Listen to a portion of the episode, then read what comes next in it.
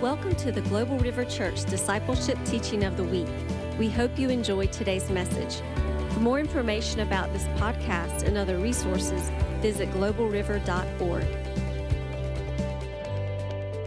You should, if you're here, uh, you should have a copy of the handout. Anyone need one? Got one? All right. And those that are following online, we're going to you want to get out a pen uh, and some paper. We're gonna we'll have some powerpoints that'll follow along as well, but I'm going to give you a, a, lot of scripture.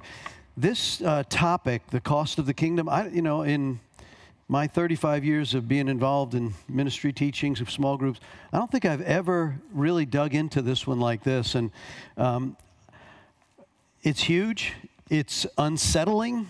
It's uh, it'll put tension between one side of Scripture to another. And, you know, when the Lord does that, it's intentionally kept us in a place where you can't get real comfortable when you read these scriptures. It'll, it'll motivate you to go deeper into the, the revelation. I want to start. Um, I want to start with a scripture that in the cost of the kingdom. I want to open, if you will, turn with me into Mark's gospel in chapter 10. And you'll be remembering this scripture when we read it. It's about the, the, the rich young ruler. And um, then I'm going to circle back. So this one is not in the PowerPoints yet, but if you want to open those that are listening by live stream or by radio 95.3, if you're there, open up to Mark's Gospel, chapter 10, and we're going to begin in verse 17. And I'm going to uh, predominantly be in a New Living Translation, which is the Thought for Thought translation, but I am going to reference and times go back to the, King, the New King James as well. So let's start. Mark 10 17. Jesus started on his way to Jerusalem, and a man came running up to him. And he knelt down and he asked, Good teacher, what must I do to inherit eternal life? Pretty massive question. Would you not agree? And he said, Jesus, it's an interesting response. He says, Why do you call me good? Jesus asked, The only, only God is truly good. Of course, he's speaking to God, but at that point, there was some controversy over that.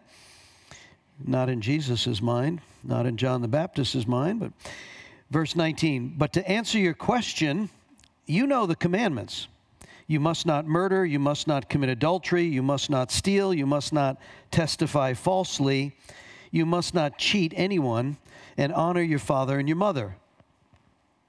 Teacher, the man replied, I've obeyed all these commandments since I was young. Wow.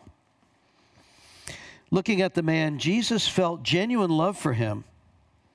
But there's still one thing that you haven't done. King James says, There's one thing that you lack. Now, just put that there for a moment. He's lacking something. Does that mean he's not perfect? Does that mean you're not going to make it in eternal life? Does, what is it, this, this word lack? There's something you're missing. And your question originally was, What must I do to have eternal life? And Jesus brought him to the commandments, the moral law of God. He says, But there's still one thing you lack. I want you to go and sell all your possessions, give the money to the poor, and you will have treasure in heaven. Then come follow me. At this, the man's face fell, and he went away sad, for he had many possessions. Jesus looked around and said to his disciples, how hard it is for the rich to enter the kingdom of God. How hard is it for the rich to enter the kingdom of God? This amazed the disciples. Jesus said again, Dear children, it's very hard to enter the kingdom of God. Let me emphasize that. Dear children, it's very hard to enter the kingdom of God. King James says, How hard is it for those that trust in riches to enter the kingdom of God? So there's this dependence on trust and value and where you've placed your treasure. We're going to get into a lot of that. In fact, verse 25 says, In fact, it's easier for a camel to go through the eye of a needle than for a rich person to enter the kingdom of God. The, st- the disciples were astounded. Well, then who in the world can be saved? They asked. Jesus looked at them intently and said, Humanly speaking, it's impossible. But not with God. Everything is possible with God. Now, you can imagine what the disciples are going through at that moment in their, their own thinking of their eternal life, their salvation, whether they've made the cut. And Peter, it's got to always be Peter. Peter begins in verse 28. He says, Peter spoke up. He says, We've given up everything to follow you, he said. Yes, Jesus replied. And I assure you that everyone who has given up a house, brothers, sisters, mother, father, children, property, for my sake and the good news will receive now in return a hundred times, a hundred times. There it goes back to John's no eye has seen. A hundred times as many houses, brothers, sisters, mothers, children, property. Now, look at this one, along with persecution. Wait a minute, uh, that's not a, that can't be in the value of return. I like the house part along with persecutions. And in the world to come, that person will have eternal life. But many who are the greatest now will be the least important then, and those who seem least important now will be the greatest then. So I want us to take away from this, again, this tension about the rich man who obviously was a moral man and was in pursuit of him. He wanted to question the Messiah but he couldn't let it go, could not make the trade off. Now, the question you might be thinking is did, did he lose eternal life? What was it that he was lacking, and what did that mean? And so, and why does Jesus include all the benefits? The one of the benefits is persecution. I'll just put that in your mind. I think it'll, by the third Wednesday, I think you'll have a, a greater, better understanding of that revelation. Because we've been looking at this thing of suffering, I believe, all wrong. At least many, somewhat skewed version of that. So if you'll pull up the first PowerPoint in the cost of the kingdom and look at your page there, it says, in the Song of Songs, I, I, encourage you to read that. If you ever, if you're ever in a down place, read the Song of Songs. It'll, uh, first of all, it'll blow your mind when you look at it from the perspective of uh, Christ and His bride, from uh, the bride and the church, from the Shulamite woman and the nobleman. Um, it's it's a really interesting book, and it's there's a statement in Song of Songs, chapter 2, and verse 4. I've got at the top there, it says this he brought me to his banqueting table, and his banner over me is love. Remember that song? Brought me to his banqueting table, and his banner over me is love, right? There's this, when I say banqueting table, what does that bring to your mind right off the bat? A wedding? Okay, he, prepares the table in presence. Wedding? Golden, there you go. It's like you have to repent for, for gluttony after that, right? It's like when you go to a banqueting table at a wedding, you're probably not fasting, right? In fact, Jesus said that when the Pharisees came to him and said, How come your disciples don't fast? He goes, They will, but why would you fast while the bridegroom's there? When the bridegroom is gone, then they'll fast, right? And he did. He gives us that. So, banqueting, when, when he says, He brought me, He brought me to his banqueting table. So he presents for us, like the, he prepares for us, the psalm says, he prepares us a table in the presence of our enemies. And so when we look at this um, scripture, let's, let's turn to Matthew 22. I touched on this uh, a couple of weeks ago in one of my sermons when we were looking at watch and pray. But in Matthew 22,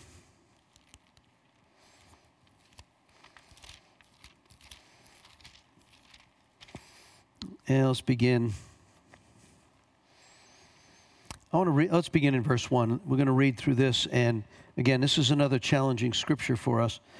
Matthew 22. Remember, he, he, he talks of a great feast in verse 1. Jesus also told them other parables. He said, The kingdom of heaven can be illustrated by the story of a king who had prepared a great wedding feast for his son. Does that sound like Jesus said, I'm going away, I'm going to prepare a place for you. When everything's ready, I'll come back for you? John 14, right? So, this king has prepared a great feast for his son. When the banquet was ready, he sent his servants to notify those who were invited, but they all refused to come. How about you? Did you ever get a, um, an invitation to a wedding that you, you really, well, uh, be honest, you weren't excited about going, right? Uh, I'm not saying in laws, outlaws, but hey, um, but, or it, was, they, they, were really busy. There's just things happening, right? Um, this is not a good one not to come to, okay?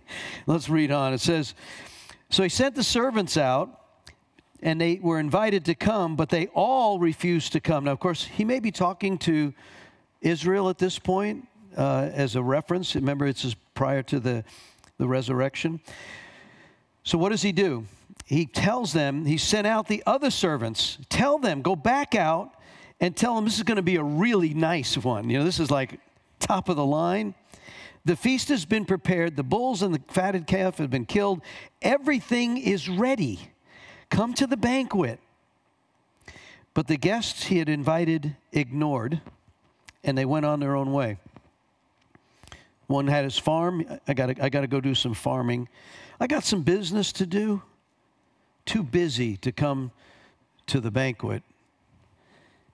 Too busy. Got other agenda. But it gets worse. There were others that actually seized the set of second messengers, insulted them, and killed them. Now he's talking about his prophets. This is an allegory or a parable of I sent you my prophets and you killed them. I warned you of the kingdom and what was happening, and you've insulted them, you've mocked them, you've beaten them. And so he's, he's you know, you can see if there was a Pharisee sitting in there and starting to click, that's why they might get upset enough to want to kill him. In verse 7, it says, The king was furious and he sent out his army. Now he sends out the angels, right? To destroy the murderers and burn their town. Something to sound like the book of Revelation. And he said to his servants, The wedding feast is ready, and the guests I have invited, they're not worthy of the honor. Interesting when you think about honoring, I, I, we're going to the wedding, we're going to be honored, and no, you're invited as a guest to be honored. Now, go out to the street corners and invite everyone that you see. So the servants brought in everyone they could find. This is a very interesting statement here. He went out to the highways and gathered together all as many as they were found, both bad and good. And the wedding was furnished with the guests. So I want you to see in the audience, in the wedding, who've now been invited, are the bad dudes and the good dudes. I don't know what how they how he made that value judgment on them, but there's folks in there that are not very nice, and they're in there. One of them gets identified and is cast out. Just think about that for a moment. You don't have to be perfect. you may have a history and it's under the blood for the glory of God. But those, the good, the bad, and the ugly, praise God. We all have our testimonies, right? And so we see, says, But when the king came in to meet the guests, he noticed a man who wasn't wearing the proper clothing for the wedding. Friend, he asked, How is it? That you are here without wedding clothes. Now, they went out to the street, maybe like Doug out on the street ministry, and invited everybody to come. Now, they don't have the resources, the bad, they don't have the resources to get a tux or get a tie, or they've come. Only so there, I have a clue that there's many in this, but the one who's not wearing the proper garments is a hard issue. We'll look at that in a moment and he calls him out. He says, How is it you basically got in here unprepared to be in the wedding, even though many were invited? The man has no response. He doesn't know how to give any excuse or anything. He can't speak. Doesn't. The king says to his aides, I want you to tie his hands and his feet and throw him into outer darkness where there will be weeping and gnashing of teeth. For many are called, but few are chosen. Interesting parable. Um, ought to make us all think about the clothing. So I wanted to dig in a little bit more about that. Um, first, let me ask some basic questions here, which you probably already know some many of the answers to. In the cost of the kingdom, first of all, what is the definition of a kingdom? What's the definition of a kingdom? What's that again? So, the realm of a king, right? There's a territory or a realm who has a king or a queen uh, in the natural over that territory, right? So, a kingdom um, is a territory or a realm that is ruled and reigned, uh, governed by. In fact, here's some of the definitions. You can ask Siri on your phone if you like. She'll give you about five or six. And a territory ruled by a king or a queen a realm that is under the control of a particular entity. Interesting word. A spiritual reign or authority of God. A spiritual reign or authority of God. Another one is the rule of God or Christ. I was glad she had that in there. In a future age. It's a place where God and Christ will rule in a future age. The last one was it's the heaven abode of God where the faithful will go after death. Ask Siri about that on your phone. That's like, now that's kingdom. It's a heaven or an abode of God. It's where God dwells. We're going to talk about third heaven a little bit more. We'll try to get, maybe not tonight. But it's that place where God lives in the abode of the third heaven. And we'll give you some scripture on that as we get on. And it's where the faithful go after death. Remember, he said, To be absent from the body is to be present with the Lord. It is appointed unto man once to die and then the judgment. And so there's this place, if you've ever been with people, I've been with many as they pass from this life through the veil, and they pass through, and those who have been peaceful with God is amazing. Those who have not, it's not amazing. So, the definition of a kingdom, think of it as a realm or a territory ruled by and governed by a king. What is it? This is obvious, but what is, what is the word or definition of cost? What does it mean there's a cost? The price, okay? The value of something, right? Remember, Siri says it this way the cost is the amount that has to be paid or spent to buy or obtain something. Hang on to that thought, John. Okay, it's also the effort. That's another one you might want. It's an effort. There's a cost in this. There's an effort or a loss or even a sacrifice necessary to achieve or obtain that which you are trying to purchase. Okay, so let's dive into what the we're going to kind of build on the kingdom concept, the banqueting concept, and the cost concept as we unravel some of these scriptures. Why don't you turn with me first? I want to go to Colossians chapter 1. Colossians 1. I just want to look at, uh, we'll start in verse 12. Look at a couple of verses here. Colossians 1. We don't have a PowerPoint for this one yet, so just write that in your piece of paper if you're at home. Dig into this one. Colossians 1:12. Paul is uh, describing to the church at Colossus these amazing promises. And then he gives them this uh, statement, encouraging them. He says, Always thank the Father. Verse 12, always thank the Father. King James says, Give thanks unto the Father which has made us meet to be partakers of the inheritance of the saints in light. New Living says it always thank the Father. He has enabled you. He's enabled you to share in the inheritance that belongs to his people who live in the light. Now, what does it mean to be enabled?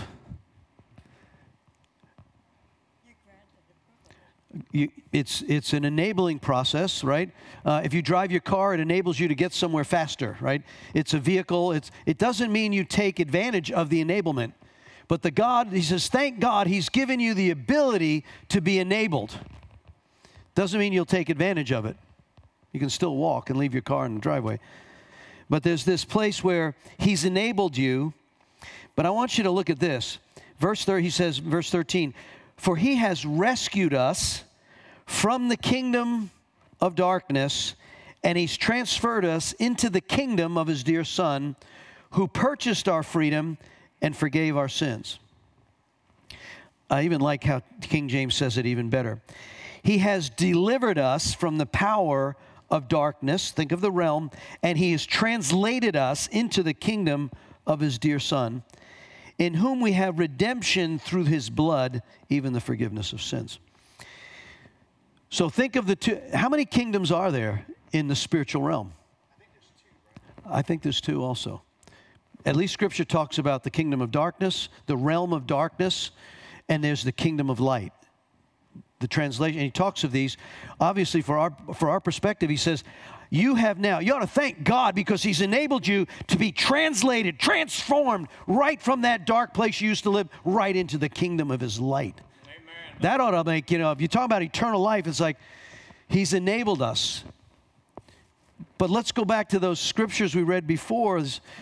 Not everyone who's invited to the banquet, who even sits in the banquet hall with an invitation, is properly ready. That ought to scare you. That ought to make the fear of the Lord reverentially obvious to what do you mean by that, God? We who are probably the richest nation ever in the face of more people in the United States have been privileged as such a large group ever in the history. I'm not exaggerating. You go look it up. In the history of the world, there's never been so much benefit as to the people, even the, some of the poorest because of all the social benefits and pro- the, even the, the technological benefits of when I go to Africa and they got to walk five miles with a five gallon pail on their head to get enough water to cook and bathe for their family for one day and do the same thing tomorrow. Right, Terry?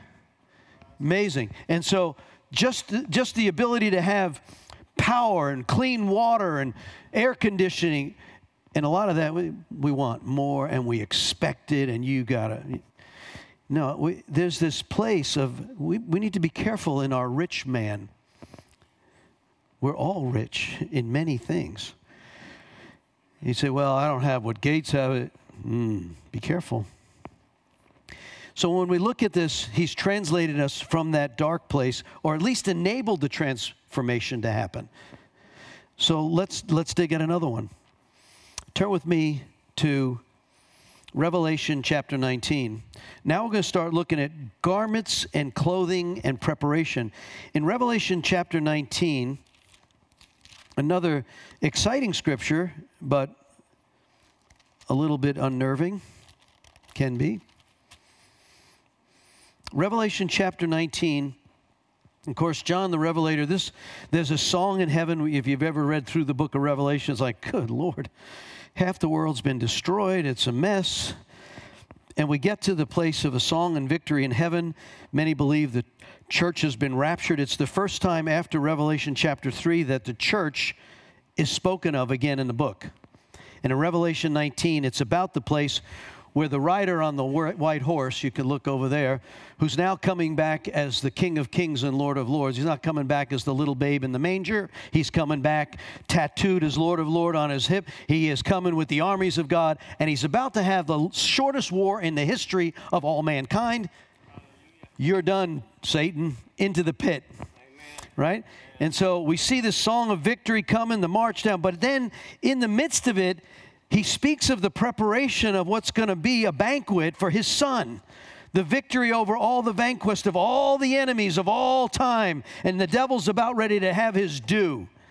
And it says in verse 6 And I heard as if there was a voice of a great multitude, of the voice of many waters, as the voice of mighty thundering, saying, Hallelujah, for the Lord God Almighty omnipotent reigns. Let's be glad and rejoice and give honor to him, for the marriage of the Lamb has come, and his wife has made herself ready. Amen. And to her was granted that she should be arrayed in fine linen, clean and white, for the linen is the righteousness of the saints. And he says unto them, Right, blessed are they which are called to the marriage supper of the Lamb. Blessed are they who are called unto the marriage supper of the Lamb. And he saith unto me, There are the true sayings of God. And I fell at his feet to worship, and he said unto me, See thou do not. I am a fellow servant, speaking to the angel, and your brethren and I have a testimony of Jesus and worship God, for the testimony of Jesus is the spirit of prophecy. Let me go to the New Living. In verse 6, he says, Praise the Lord our God Almighty, he reigns. Let us be glad and rejoice, and let us give honor to him. For the time has come for the wedding feast of the Lamb, and the bride has prepared herself. How did she prepare herself? She's been given, she's been given the fine, pure white linen to wear. The fine linen represents the good deeds of God's holy people. Now think back to the ruler for a minute. He kept the moral law. He was a righteous man. I'm not committing adultery. I'm not lying. I'm not. I'm honoring my mother. And my, I've done all those things since I was young. And Jesus turns to him and says, "There's one thing. Sell your stuff, and come follow me." That the good deeds. Now, walking morally and uprightly is a deed. it's righteousness, and righteousness is a weapon. We know that. But there's something about the deeds that are done by the righteous ones of God. That is the preparing garment. Now, I don't know about you, but does that mean that some of the bride is missing shoes? Does she not have the veil because she didn't do a whole lot? Uh, well, I don't know, but it's we go back to the banquet and the guy who was not dressed for the wedding feast, and there's something about the free gift of salvation, which we know because Ephesians 2, verse 8 and 9 says, For by grace have you been saved through faith. It's a gift of God, it's not about your works, unless anybody would boast about that. But there's something about the works. in the books when they're opened in Revelation, it says the book of life shall be opened and the other books will be opened. Well, what are those books? I believe one of them is the book of works. That's in Revelation 19. It's also in the book of Daniel. It says, the books, plural, shall be opened. Here, let's go there. Oh, and that's in Ephesians 2 8 and 9. Saved by grace. What I say? Yeah. Um, For by grace have you saved through faith.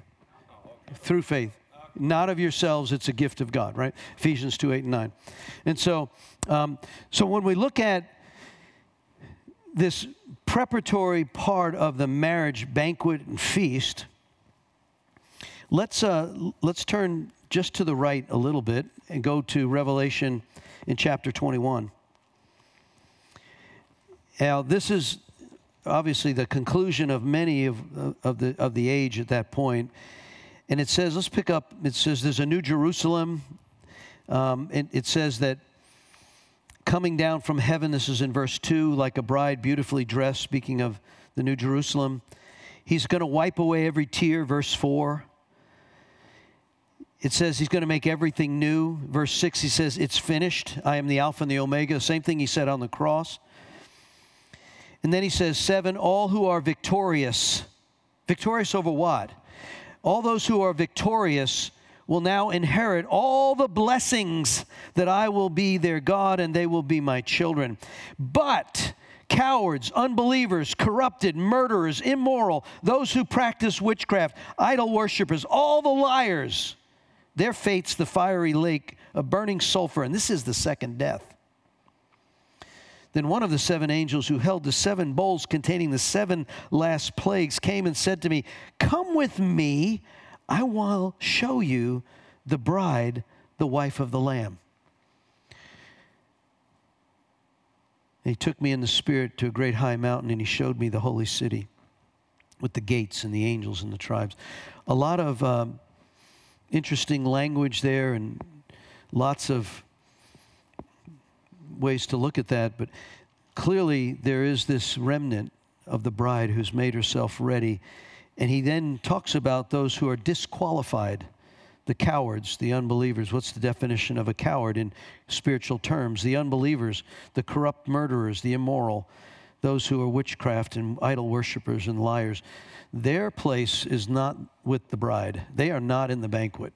And I don't know if that's related to their lack of preparation, certainly their unbelief. So we see here in the parable of that wedding feast that we read in Matthew 22 that all that are invited, many ignore it. Many go further. They actually kill and insult the one who's invited them by the king. And the bad and the good, they come, but one is cast out. And I shared a couple of weeks ago um, about the 10 virgins. If you want to turn with me to Matthew 25 for a minute, we'll just touch on that topic because I just think it rounds out some of that scripture. In Matthew 25, when Jesus tells us in Matthew 24, here's all the signs of my second coming. Actually, disciples asked him, What will be the sign of the end and your second coming? The end of the world. That's a pretty big question. and then he lists, I, I, have at least 14 or 15 signs in Matthew 24, and you can look at similar ones in Luke 21 and Mark 13. But in verse 1 of chapter 25, he speaks of the 10 bridesmaids. King James calls them this, verse 1 of chapter 25, Matthew, then shall the kingdom of heaven be like. So here we are. Here's the kingdom discussion again, and he uses that example in the parable of the servants and the talents, and then he uses it in the final judgment of the separation of the sheep and goats. The kingdom of heaven, verse 1, chapter 25, Matthew, the kingdom of heaven is like 10 virgins now, that spends to talk of purity, um, ones who have kept themselves in a place. Uh, the New Living Translation calls them the bridesmaids. So they, they've been invited. They're, they're actually in the wedding party, right? If you're a bridesmaid, have any of you been there or had, you know, I've paid for several weddings. Can't imagine some of those bridesmaids' gowns. And so you're invite, you've got the garments to be in the wedding uh, party, and you've been invited, and actually, but you got to come with your lantern of oil. and if you remember the sermon a couple weeks ago, was five of them got, they all got tired. It was okay to sleep because he delayed coming. The bridegroom didn't come when they expected him to come. That coincides with Jesus said, Be ready. You don't know the day I'm coming. It'll be a surprise when you come when you least expect it. But you better have oil in your lamp. And guess what? You can't share your oil. You can't come to me at that time and want my oil. And it really, I think, says once the bridegroom has come, there's no more salvation. It's over. You can't find oil after that. Your story is finished. Even though you've been dressed and you thought you were ready, you're not. That's another scary scripture. And it goes on in the parable of the servants. And, uh, you know, I, you don't like how this ends in each one of this. Verse 13 of that scripture says, Watch out, you don't know the day or the hour. But he says, I didn't know you. And he locks the five out, and they never get in to the wedding feast. So they're dressed in their bridesmaids' gowns, and they're outside the door with no oil, and they don't get in. They, they were believers, they were invited, but they were unprepared. The question is, were they really believers?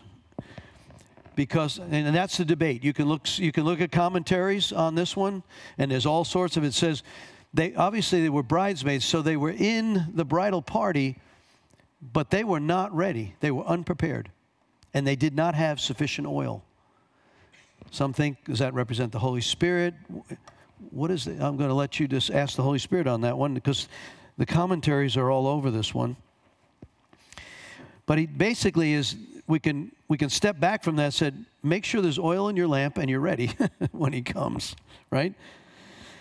Then he goes on with the servants, and you know this account the three servants, and according to their talents, he gave them a portion according to their abilities. Look at verse 15. He says, He gave bags of silver and bags of five to one, two to another.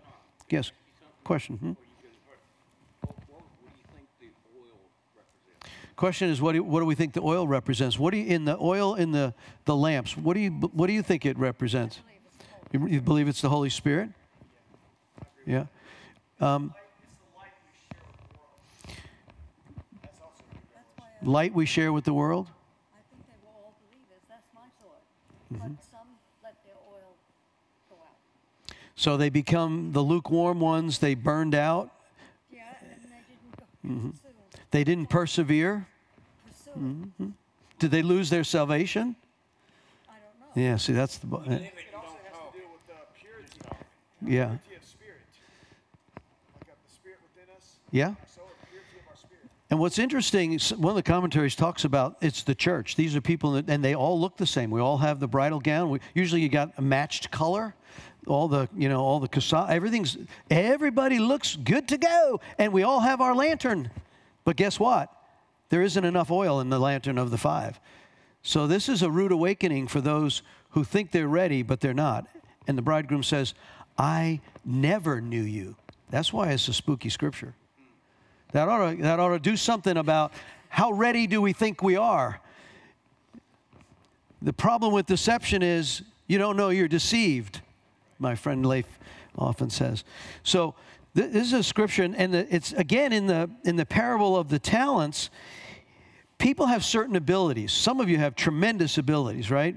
Giftings of dance and music and teaching and you know sound and AV. You know, wow, awesome abilities. And the Lord looks at that and He doesn't, you know, when I look at my, uh, when I give, um, let's say, assignments to my grandchildren, take the garbage out, help me with this, I don't have the same expectation of my, my three year old granddaughter that I do for my nine year old grandson, right? And so the wise father, grandfather, mother, right, grandmother, you don't expect their abilities, you, you don't give them something and challenge them something that you know they're not capable of doing or that they could get hurt doing, right? This is the same case here. He gives them their giftings or he gives them their talents, and, but he has an expectation. If I tell my third year, my three year old granddaughter, you need to clean up the room with all the dollies you just messed up, Papa's going to come back. I expect you to clean up the room. That's within her capabilities. If she doesn't, there's a consequence to it, right? And so it's the same here. When we see this situation, he gives them according to their ability. He says in verse 15, Matthew 25, 15, he gave five bags of silver to one, two bags of silver to another, one bag to, and divides it proportionally to their abilities. And then he goes on a trip, like to heaven, resurrected and ascended. and then you know the story. He waits, and after a long time, verse 19, the master returns from his trip and he calls them to give an account. Tell me what you did while I was gone. And you know the story. Uh, the, the, the person that had the least talents, who had the least expectation, did the least. And it's not a good, pretty picture here again. He says in verse 29 To those who do well with what they're given, more will be given to them, and they will have an abundance. But those who do nothing, even with what little they have, will be taken away. Now, throw this useless servant into outer darkness where there's weeping and gnashing of teeth. And not another happy scripture, you know, about woohoo. So that ought to challenge us with what am I doing with what he's given me? How am I doing that? Just challenge. And then remember, we're balancing. This is not about works righteousness. It's not about earn your salvation through works, because Ephesians says that's not true.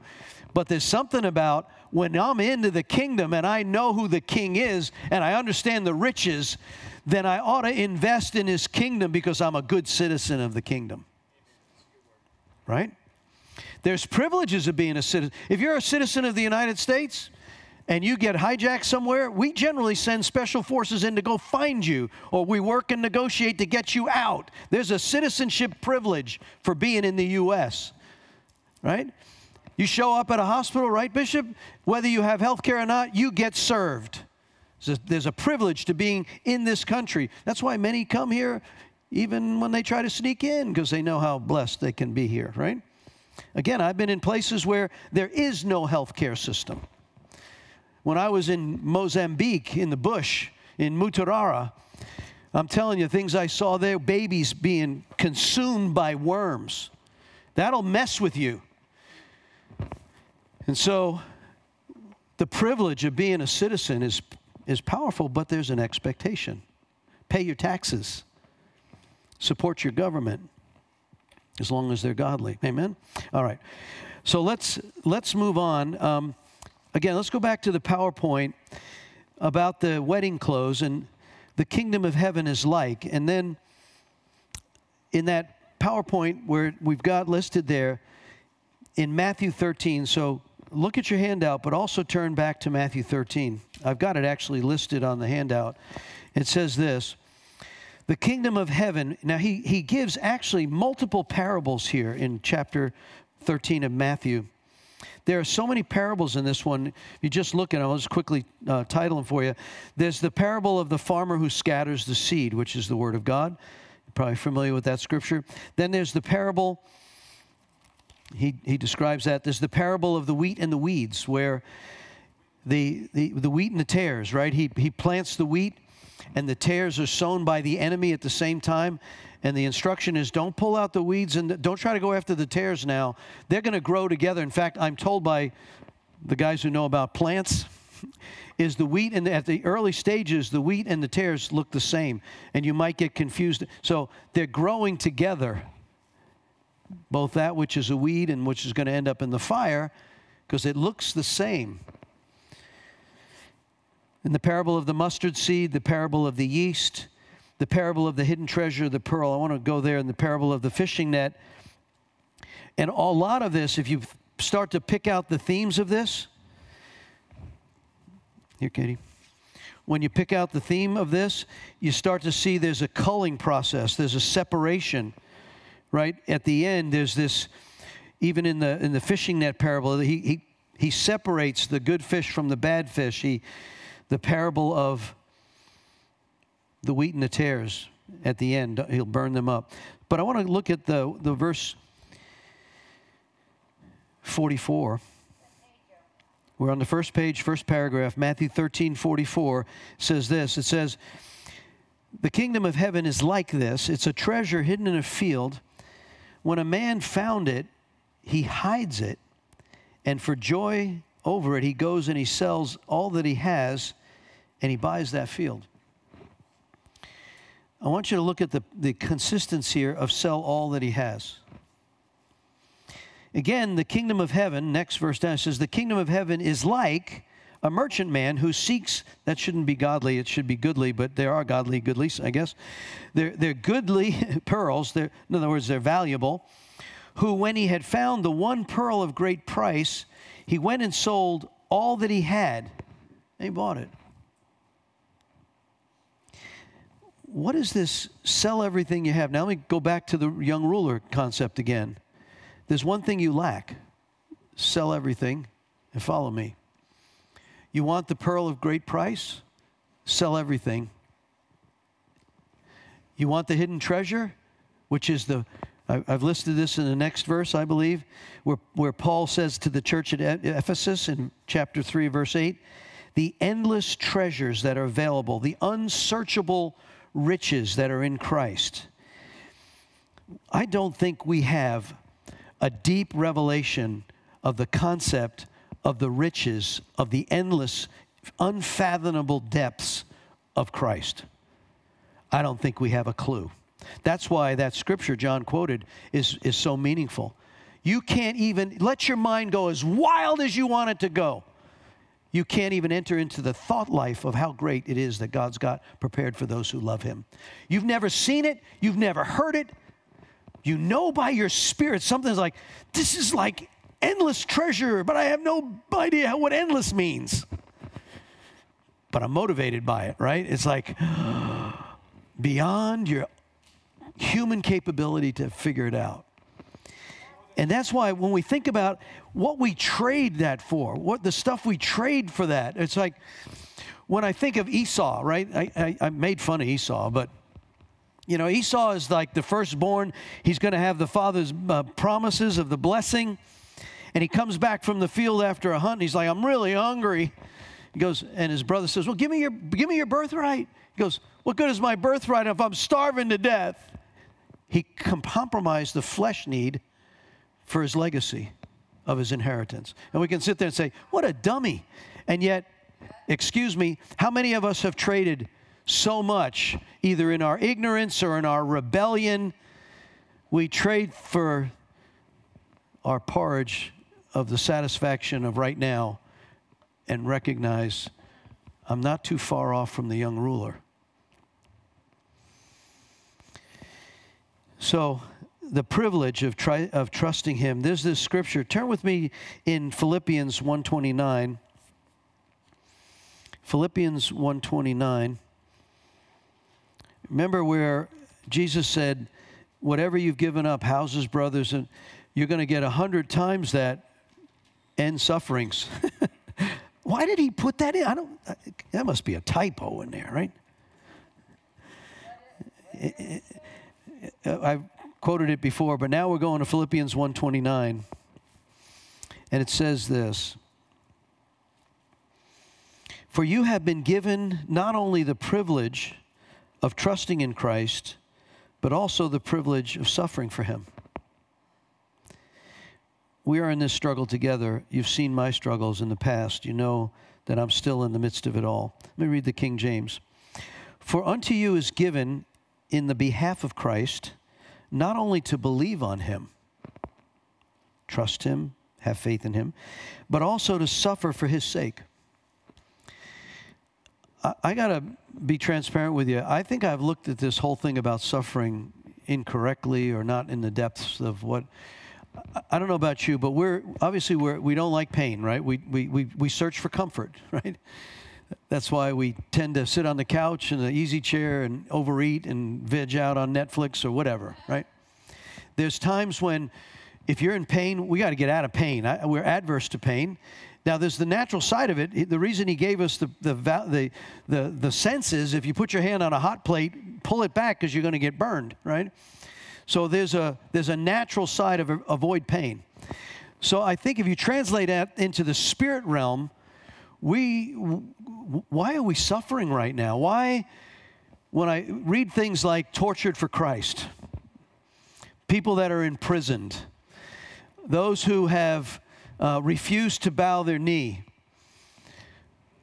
and there's this suffering is like, man, we want to avoid that. We gotta, we gotta avoid that. And what if what if the suffering is actually an act of love? What if that suffering is actually the cost of the kingdom? What if that's the place when you stand before Him, it becomes the rewards of those that you lay at His feet? What if it's the garments that he says, My pride, what you've done for me, fits well with if you'll persevere to the church in Revelation. I have seen your perseverance and I have seen your faithfulness, and you have not bowed, and I will now keep you from that which is coming on the whole earth. I want to read you, um, I want to give acknowledgement in the turn up the reference one. If you'll pull up the PowerPoint on credit and reference to Elliot. Um, I'm gonna, I've invited Elliot to come speak. I don't know if he'll be able to make it, but um, I've known uh, Pastor Elliot Tepper for over 21 years. In fact, uh, as a church, I don't know if you know this, he, he's a WEC missionary. Um, we've supported him not with a lot, but every year we've supported. He's very grateful, and every time he's off the mission field, he travels all the time. I think he's 70, 73, 74 right now. Um, his wife passed away. She had a brain tumor. Um, he's paid a tremendous price. And but what a man of God! I, he wrote the book, The Cost of the Kingdom, and, and I read it before. My wife and I have read it before, and. Um, a few weeks ago, the Lord just, the Holy Spirit, I was like, Lord, He goes, I want you to read this book again. I'm like, because I'm in a different place from where I read it before in my own walk of sufferings and understanding this. And uh, I'm telling you what, it's, it's rocking my world right now on the revelation of this. And I think there's a preparation for what the church is going to go through that we need to be prepared and understand what this is and have a different reference as a body of believers. And so I want to acknowledge him. He's, uh, Elliot is, he's a brother, he's a friend, a fellow servant, missionary pastor. He's the founder of Betel Ministries. Uh, he's the senior pastor of that church in, in Madrid, and we've been there. Who's been there? Mom's been there, Terry's been there. Uh, we've had 16, 20 of some odd there. Um, we did a mission trip there, and I, I, did a breaking free on his leadership. Let me just tell you a little bit about his ministry. They're in 22 nations. Uh, I forget how many uh, houses they have now for drug addicts and prostitutes. It's big street ministry. They charge no dollars to come in. The Casa de Chica, for example, in Spain, uh, they have these individual houses and they'll gather the prostitutes off the street, heroin addicts off the street. They'll give them a bed, a place to stay, don't charge them anything. They go cold turkey. You'll be you'll be drug tested. You need to go through. You'll be in church. You'll wake up at early in the morning. You'll be into the Word. You'll go to church. You'll work in the church. They have uh, recovery systems where running restaurants, selling chickens. Uh, they got all these different businesses. In fact, they're 90% self-funded in all of their and they're in 22 nations. And at the last time I spoke to them a couple of months back, they had 6,000 under roof right now in their ministries. The, the recovery rate for the heroin addicts, in fact, the Spanish government couldn't understand how come the recovery rate for this Christian based organization that takes no money from us is so much more advanced and capable of returning people to healthy lives than we are, who is funding through the Spanish government. So they got a reporter. A, a, they said, You need to go, what's going on with these guys? So you got an unsaved believer, uh, unsaved man who's not a believer. He's assigned to Betel in Spain. And he goes, hang out with them for months and do a, figure it all out for us and make a report. Yeah. So he does. And they assign him to this big Spanish ex drug dealing character. In, in, his name in Spanish was the thick one. I don't know how you say it in Spanish, but literally means he, he's big. He's like a tree stump, a big guy. And uh, so they assigned him. He was kind of higher in the, he'd worked through all of his stuff, had gotten free, and was a real puller on the rope. Anyway, they ended up writing a book called We Dance Because We Cannot Fly. And what happened with this was if you ever in the Spanish church, it's the largest evangelical church in Madrid. And when you walk into this place, you'll see hundreds of drug dealers, ex people. You know, many of them don't have teeth. They're tattooed. They got all sorts of jewelry hanging in places you can't believe you can hang them. And uh, and so, but all of a sudden, the worship will start, and these rough-looking, rugged folks get up, and worship breaks out. And so the the reporter is trying to figure out uh, you know, this flag, it looks a little bit like here, except maybe not all the jewelry. You know, flags are going, people are doing right, and it's free. And he, he just turns to the thick one, he goes, and the thick one starts dancing. Here's this big character, and he's up there, and he's, he, and, and the reporter's trying to figure out, and he's never been in a surface like this, like, different. Is this part of the recovery? Yeah. the Holy Spirit is here. And so it was interesting off the cuff the thick one he says let me why do you dance? He said we dance because we cannot fly. He goes huh? He goes to the houses. He watches my daughter at 21 years old after being a year in mozambique detoxing six heroin addicts in her room in a room not much bigger than these chairs here. Calls, I said, honey, what are you up to? And what's that sound in the background? Yeah, we're in the midst of detoxing. We just had some new new girls get in, and uh, and And well, you can imagine if you detox off heroin, if you've ever seen anybody come off that, you'll know what I mean.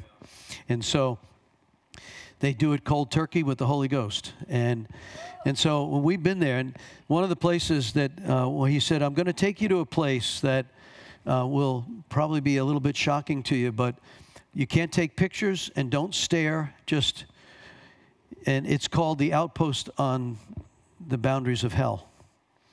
And what this, I'm not exaggerating to you. Terry, you can back me up on this. Mom, you can tell me as well.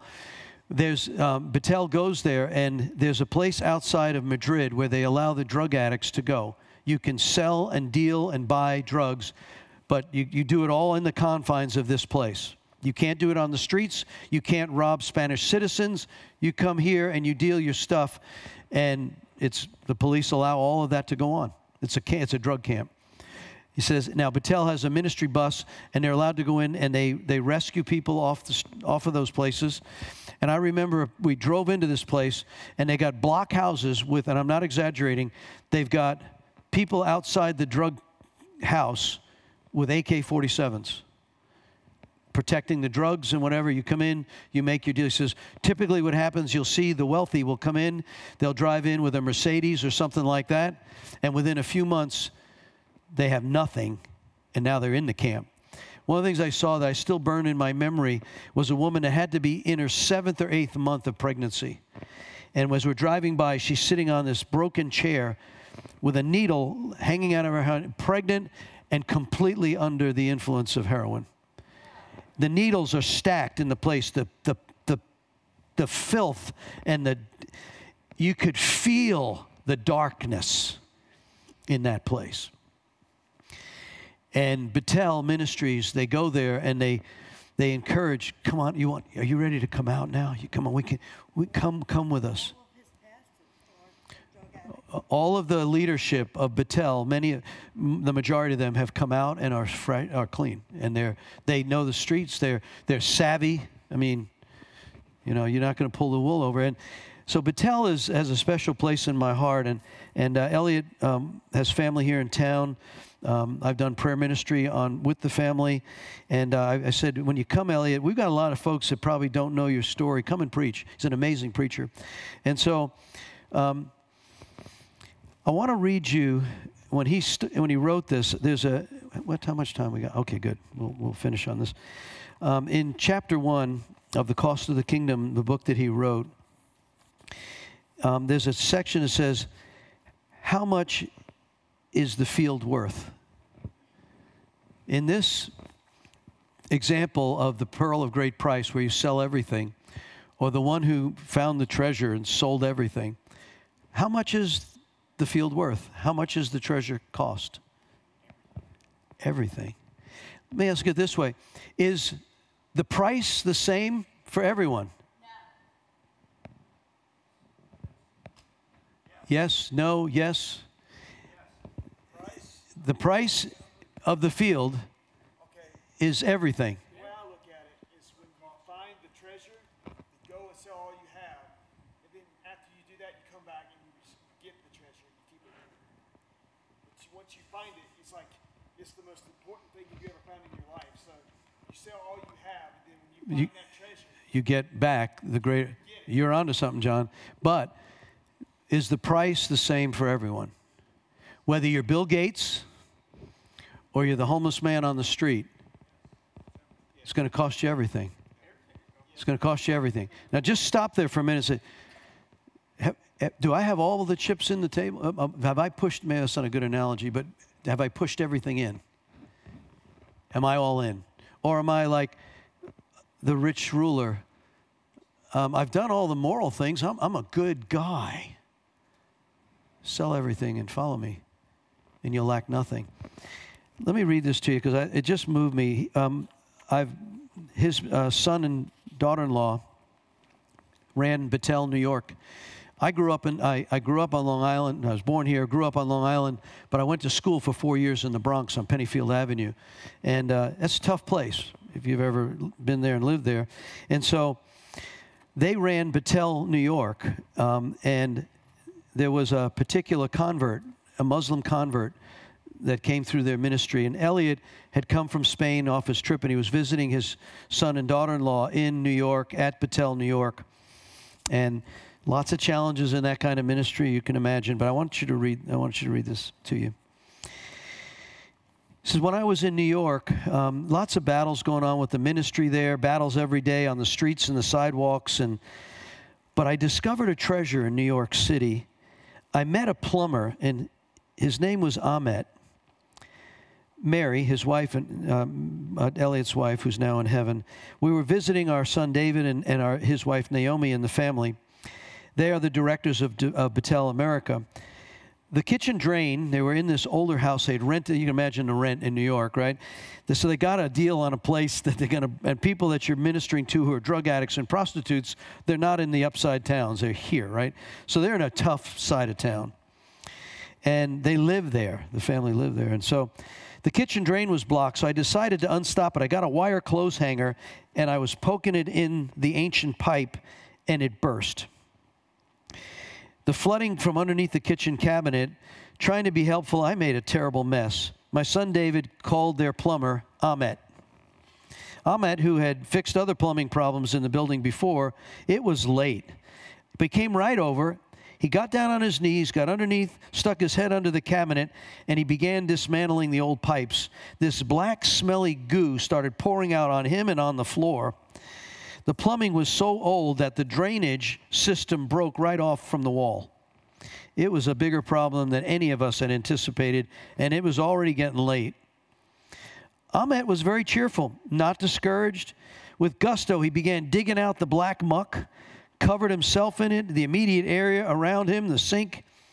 I was really struck by the joy and the enthusiasm, despite how late it was, how difficult it was, how smelly it was. The contrast intrigued me. He relished the work and he radiated joy. I stayed with him. We talked. I asked him about his family, his background. He came to me, he said, I came from a Muslim family, but I was converted to Christ, and now I'm a member of the Evangelical Church of Queens. I asked him what his family thought about his conversion to Christianity. He told me they didn't approve of it at all in his new faith. In fact, his mother especially was opposed to his conversion and told him that Muslims could never become Christians and would never cease from being a Muslim. As we talked, he told me about how it was as a Muslim, how he had married a Venezuelan evangelical Christian in New York. This was really distressing to his mother. She had never accepted the fact that he had married a Christian, asked him if his wife had led him to Christ, and he replied, No, she didn't lead me to Christ. He continued working on it on his side, stuck his head under the sink, covered in the dirty water and the muck and the smell, while he explained to me how he encountered Christ. One day I was sitting alone in a park, totally desolate. I was in despair. And I cried out to God for help and comfort. Suddenly, God filled me with love. Overwhelmed with love, a love that I've never experienced before in anything ever around me or and then God asked me a question. Do you know my son? Ahmet paused and he smiled at me from under the sink with a joy that came from another world. He was like a precious jewel shining in the night. Of course, after about 30 years, my family still has never accepted me and my faith. But the presence of God was so real in the, in the kitchen, in the muck, that I knew I was experiencing a transcendent moment in God. He says, I can understand your experience and your reaction from your mother. You see, I was from a Jewish background. My family was Jewish. And in 1971, I cried out in Boston on some agony of heart, walking along the Charles River, and God showed me Christ. His love, He showed me heaven and He showed me hell. My mother would never accept my conversion in Christ, and in many ways she marginalized me. We both went into more details of our conversion, our experience, and now you can see this ex Muslim plumber lying in a floor covered with muck with a big black slimy smile on his face and an ex Jew next to him, both of us full of light and the glory of sharing a a knowledge of Christ together. Truly, the Holy Spirit had brought us into this banqueting house, and his banner over us was love. I said to Ahmet, It's not been easy, has it? Your life and mine and our families and the rejection. He surprised me with a big smile. He said, quote, If any man would come after me, let him deny himself and take up his cross each day and follow me. The plumber had gone directly to the heart and the core of Christianity and what it means to be a follower of Christ. I couldn't imagine a better answer.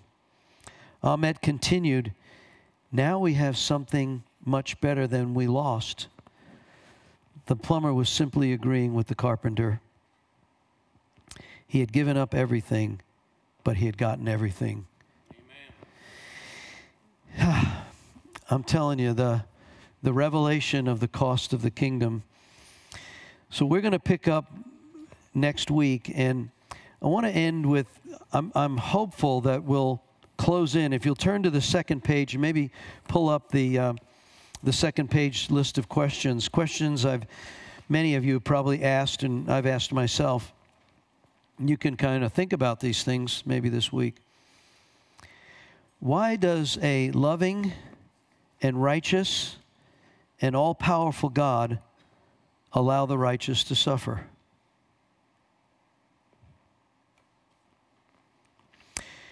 Why did the Lord allow Satan to systematically strip righteous Job of everything?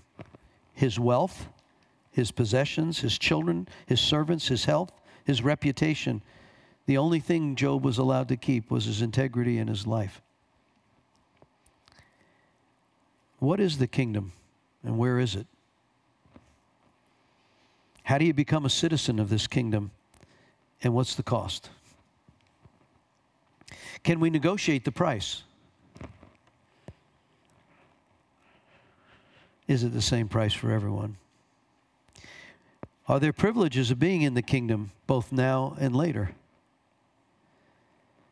When Jesus spoke to the deceived, lukewarm church of Laodicea in Revelation 3, and he said, You think you're rich and you're well dressed but you're really wretched, poor, blind, and naked. And I advise you to buy gold from me that was purified by fire. How do you buy gold from God that's purified by fire? How do you buy gold from God that is purified by fire? The next verse in that scripture also says, also tell you to buy garments from me.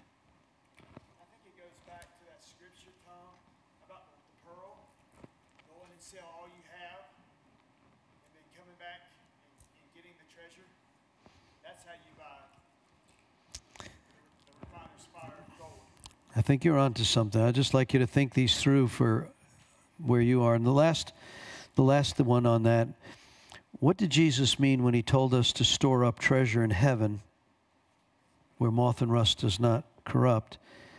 And then he went on, he said, wherever your treasure is, that's where your heart will be.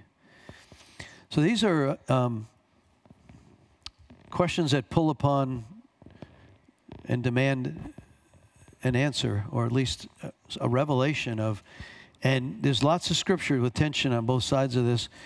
And we got to always remember uh, there's always grace. I'm glad that the bad and the good got into the wedding feast, right? So it's not about how bad everything you did and, and my, you know, my barely because I, I certainly don't want to give the impression that um, you're not going to be forgiven. We know that once he said, 1 John 1 9, he said, If you'll confess your sins to me, he's faithful to forgive me from all unrighteousness. So I have a sense, if you put it all together, the ones that were in that banqueting room had gone through the process of the repentance and had obtained that level of grace and freedom. But if you think you can sneak in with no repentance and hope grace is going to get you there, mm, well, let's stand and we'll, we'll be dismissed tonight. And Lord, I thank you that um, your word is so powerful. It's so, uh, uh, you know, I know that oftentimes the word brings comfort to those that are not comfortable, but it also makes the, un- the comfortable really uncomfortable.